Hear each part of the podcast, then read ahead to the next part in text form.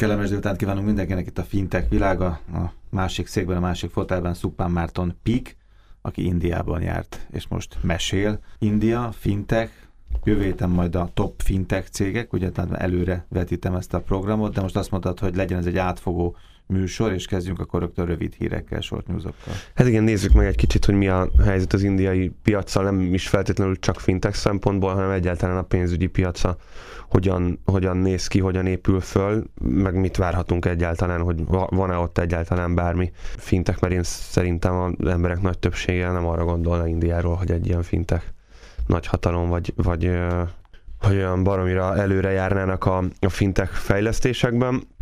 Itt az elmúlt időben pont én a nyaralás alatt volt ez, úgyhogy vagy az utazás alatt nem is láttam ezt.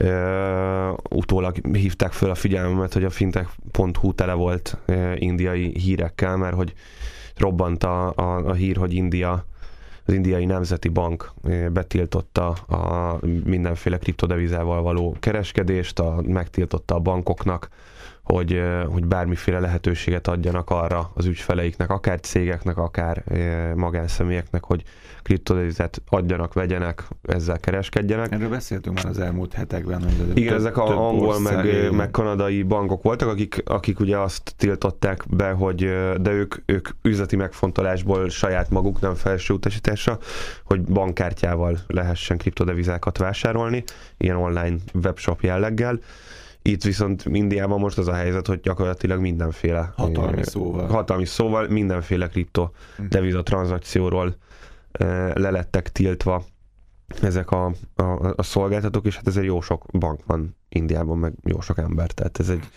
ez csak és a... nagyon sok ember, aki nem bankol. É, olyan, is, olyan, is, olyan is nagyon sok van, igen, úgyhogy, úgyhogy ez egy ilyen érdekes dolog, hogy, hogy India fogta magát és ezt, ezt meglépte. Emellett egyébként kinyilvánították azt is, hogy a, a blockchain technológiában igenis hisznek, és az, az, a, az a jövő. Úgyhogy ilyen szempontból hasonlóan gondolkodnak. Ez is ketté válik, igen. Igen, kezd ketté válni, és nagyon kezd kétpólus lenni a gondolkodás. Vannak, akik hisznek a kriptodevilágban, vannak, akik meg tiltják is. De ez nagyon izgalmas, hogy azt is olvastam ebben a rövid hírekben, hogy attól meg maradtak az árfolyamok.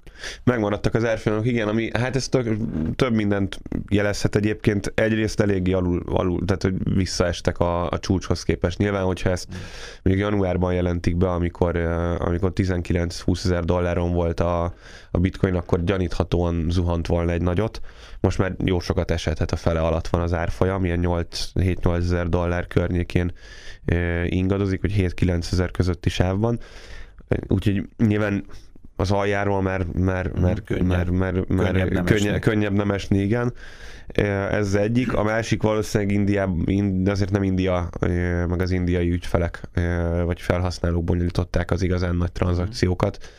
Nyilván, hogyha most ezt Amerika lépi meg, akkor, akkor ez egy, az egy olyan ütősebb hír, amire jobban rá lehet ülni, és, és le lehet rugdosni az árfolyamot.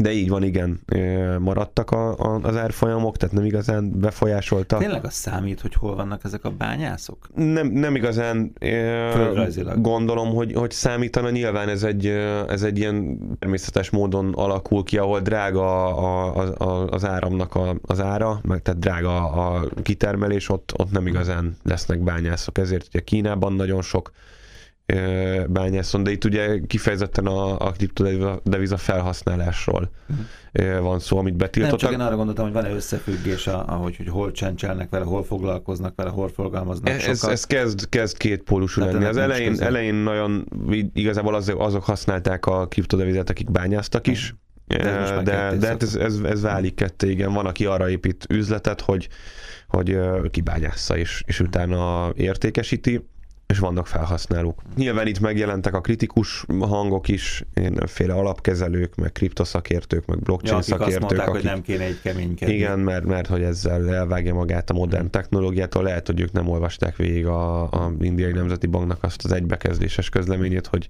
a blockchain-t azt támogatják. Vagy nem a fintech.hu tájékoztattak. Vagy nem a fintech.hu tájékoztattak, ez is, ez is lehet nagy, nagy hiba. Sokan kriptoznának, de azért a legtöbben még mindig a rúpiában hisznek. Igen.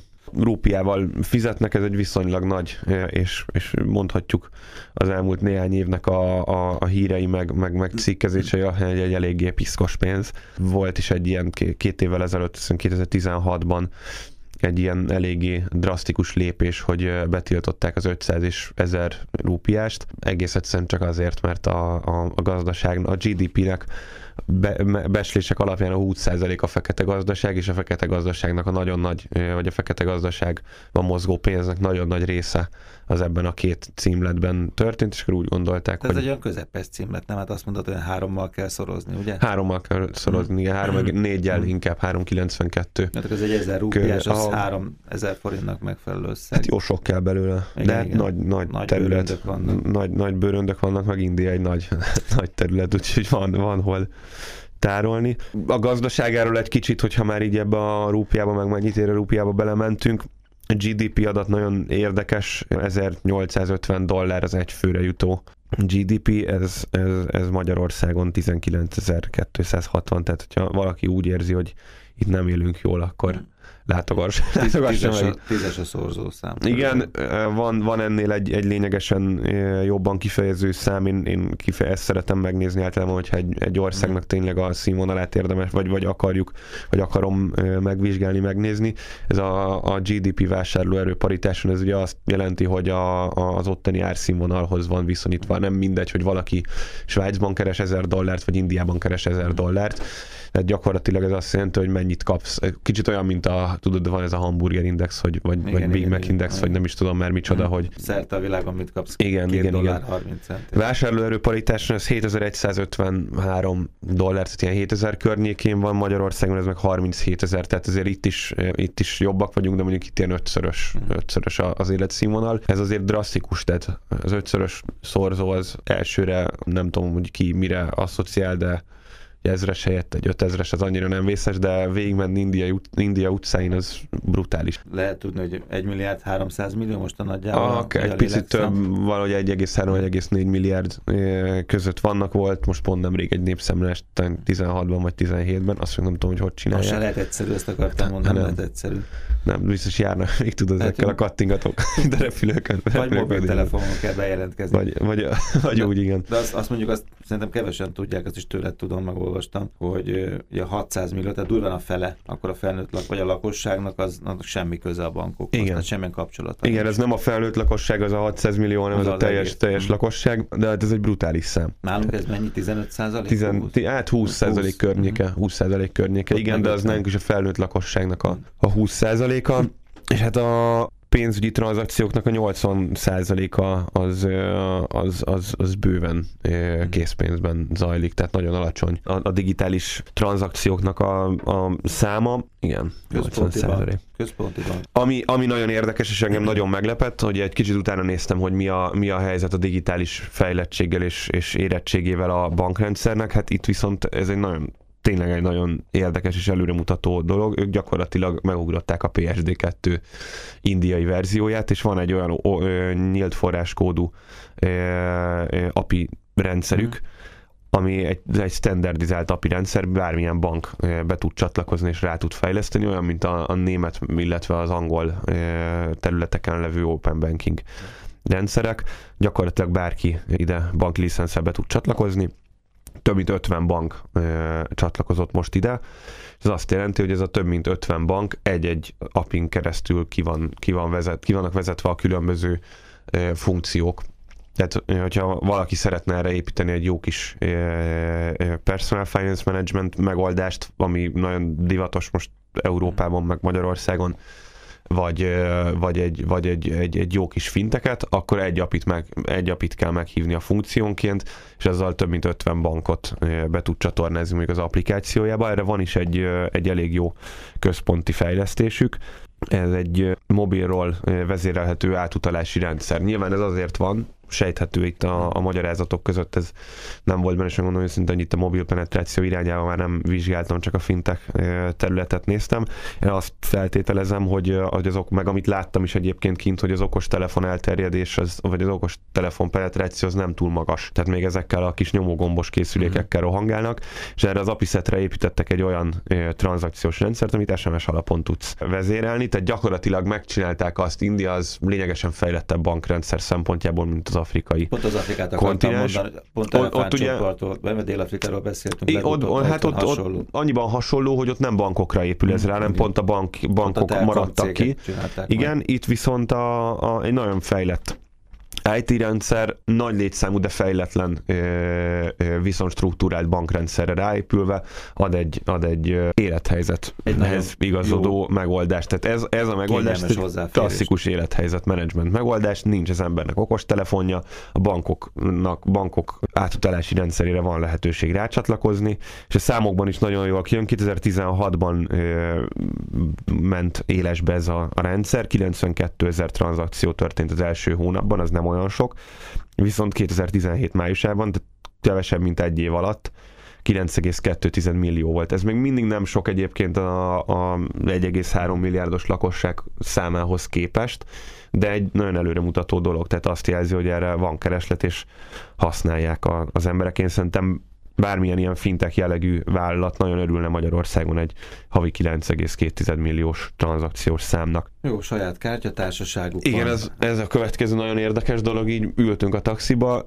és már így 20, 20 órája úton voltunk, vagy 16-18. Néztem De ki a... Ebbe né... volt repülő is. Né... Volt, volt persze, nem, nem taxival mentünk. E, és néztem ki az ablakon, és hatalmas ilyen rupé hirdetések. Nem, nem tudtam, hogy mi az, gyorsan, gyorsan megnéztem neten, hogy ez micsoda, és van egy saját kártyatárságuk. Ez nagyon érdekes dolog, mert abszolút nem, szerint én nem, nagyon sok mindenkit kérdeztem, hogy amióta hazajöttem, hogy tud erről, vagy hallott erről, fogalma sincs az embereknek.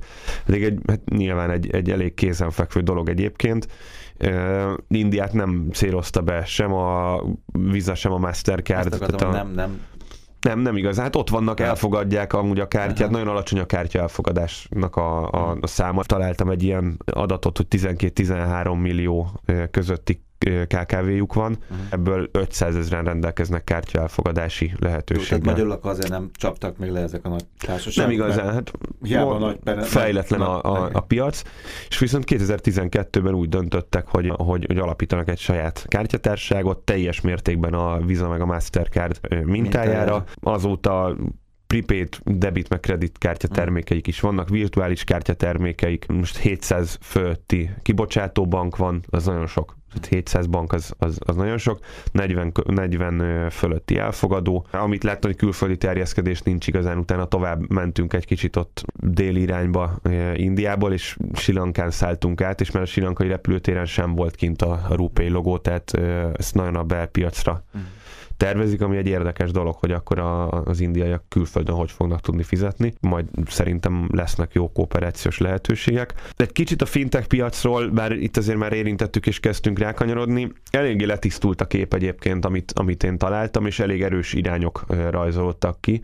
Valószínűleg ez azért is van, és ezek, ezek jó fintech cégek, tehát kifejezetten jó szolgáltatók vannak. Jobban struktúrált, mint az európai vagy az amerikai piac. Tehát egyértelmű, hogy egy fintech cég az mivel foglalkozik, meg milyen szektorai vannak a fintech piacnak. Tehát azt mondod, hogy sok van, az mindig egy-egy élő problémára, vagy élethelyzetre. Így, így van. Én három, három ilyen nagy kategóriát tudtam beazonosítani. Az egyik az a mobil fizetés, ez nyilvánvalóan a, hát most itt körülbelül végigbeszéltük az okokat, alacsony a kártyaelfogadás, alacsony a, az okostelefon penetráció, tehát adja magát, hogy, hogy, hogy különböző ilyen rendszereket. Majd látni fogjuk, van olyan szerű szolgáltató, mint egy WeChat Pay, Alipay, aki QR kódos megoldással megy kártya kibocsátás nélkül. Érdekes dolgok vannak, SMI finanszírozás. Itt megint csak egy halványan utaltam rá, hogy 12-13 millió SMI-ből 500 ezer van, 500 ezer rendelkezik kártya elfogadással, ez főleg a mobil fizetést támogatja, de azt is jól jelzi, hogy igazán nem fejlett a, a, az SMI szektor, és van egy iszonyatos 334 milliárd dolláros finanszírozási gap az SME szektorban. Ez azt jelenti, hogy csinálnák a bizniszt, de nincs forgótőke finanszírozásuk, vagy nincs finanszírozásuk, nem kapnak pénzt ahhoz, hogy elinduljanak. Tehát nem, ezek nem azok a hiteligények, amik föl kell reggel az indiai vállalkozó kedvű, és azt mondja, hú, de jó lenne nekem egy 3 millió dollárt csinálnék egy ilyen barom jó, nem tudom, milyen modern IT céget, hanem ezek konkrétan egy, egy, egy, egy gap, ami látszik a piacon, ami, amit hogyha be lehetne tölteni, akkor, akkor pörögne a gazdaság. Itt láttam ilyen számot erre, hogy így is ilyen 6-7 százalékot nő a GDP évente, ami brutális ez, ez még plusz két és fél százalék pontot adna ehhez, tehát ilyen közel 10 százalék környéke lenne. Nyilván nem 10-15 millió KKV lenne, kis vállalkozás, hanem Hát vagy azok a KKV-k azok aktívabbak lennének és, és működnének, lenne. tehát az SMI finanszírozásra nagyon komoly megoldások vannak, és, és tényleg jó, jobb, jobb megoldások azt látom, mint, a, mint az európaiak, és hát az összehasonlító oldalak, azok, amik, amik Ott az hasít, hasít, igen, mert nagyon sok bank van, és, és robbanás előtt áll a, a, a bankolás, meg a, meg a banki ügyféllé válás. Egy nagyon rövid mondatot még a végére a kockázati tőkepiacról, viszonylag itt is ilyen robbanásról beszél beszélnek, de hát azért ez még nagyon gyerekcipőben jár. A 2017-es évben 1,7 milliárd dollárt kaptak fintech cégek kockázati tőkebefektetés címszóval, ami nem rossz, de, de hát azért az 1,3 milliárdos népességhez viszonyítva nagyon nagyon alacsony. Van egy, aki én ilyen élenjárónak látok SMI kockázatítőke kihelyezésben, meg fintekben is van egy Village Capital nevű kockázatítőke alapkezelő cég, ezt egyébként csak az érdekesség kedvéért érdemes megnézni. Indítottak most egy olyan programot, hogy 50 ezer dolláros seed befektetéseket, vagy talán még pre-seed befektetéseket is, tehát ilyen nagyon kezdeti mm. stádiumban levő szinte ötleteket finanszíroznak és kifejezetten nyitottak egy alapot fintekek számára, ilyen elméleti felső korlát nélkül, tehát nem az van, hogy 10-20 cég tud jelentkezni, hanem tényleg komolyan beleálltak abba, hogy támogassák a fintekeket, úgyhogy szerintem India mindenképpen egy... Nem bank van vajon? Tessék? Bank van mögötte? Nem, ez egy hmm. hát klasszikus kockázatőke alapkezelő, hmm. és az alap, alapokat birtokolják különböző befektetők, hmm. vannak közötte bankok is egyébként, ez is a weblapon fönt van, hogy de nem egy konkrét hmm. banknak a, a, az alapja, hanem, hanem konkrét amerikai mintára felépített kockázatőke alap, vagy gyakorlatilag bármilyen intézményi befektető beszállhatott, mint investor, hogy aztán a tőké az kikerüljön ilyen, ilyen helyekre célzottan. Azon gondolkozom most már jó pár perc, amikor te mondjuk kint vagy Indiába. Kint voltál két-három hetet? Nem, kettő napot voltam. Kettő nap. Mást is csináltál, mint fintek vonalon? Egyáltalán nem, egyáltalán nem mozogtam fintek vonalon. Sétáltam hát, az utcán, és közben... Azért, amit most beszéltél, azért ezt az információ mennyiséget azért nyilván valahogy össze ez, egy, ez egy olyan dolog, hogy, uh, hogy nem, tényleg egyébként nem, ész, szerintem észre sem lehetett venni rajtam, hogy, Igen, hogy, hogy dolgoztam a fejemben belül. Csak nem válaszoltál a kérdésre. De, de válaszoltam azokra persze. Figyelj, ez egy olyan dolog, hogyha az ember ebben éli le az életét évek óta, mm. akkor, akkor akarva akaratlanul is. Ezen a szemben ezen a szemüvegen át is egyébként, mert nagyon sok minden, ami, ami nyilván egy utazós műsorban jobban beleférne, mint egy fintek műsorba, de, de azért a társadalmi berendezkedés is szemet szúrt, meg, meg sok minden érdekes dolgot lehet az ember. Én, én, én egy ilyen utazó vagyok egyébként, hogy sokkal inkább utazó, mint, mint turista. Én nem bírom ezeket a, a nyaralásokat, amikor az ember befekszik egy ötcsillagos hotelnek nem a... kifekvős típus. Nem, nem, nem, nem. Ott azt ilyenben ilyen egy-egy napokat bírok, és utána mennem kell. Szuper Márton Pik Fintech világa. Jövő héten pénteken találkozunk.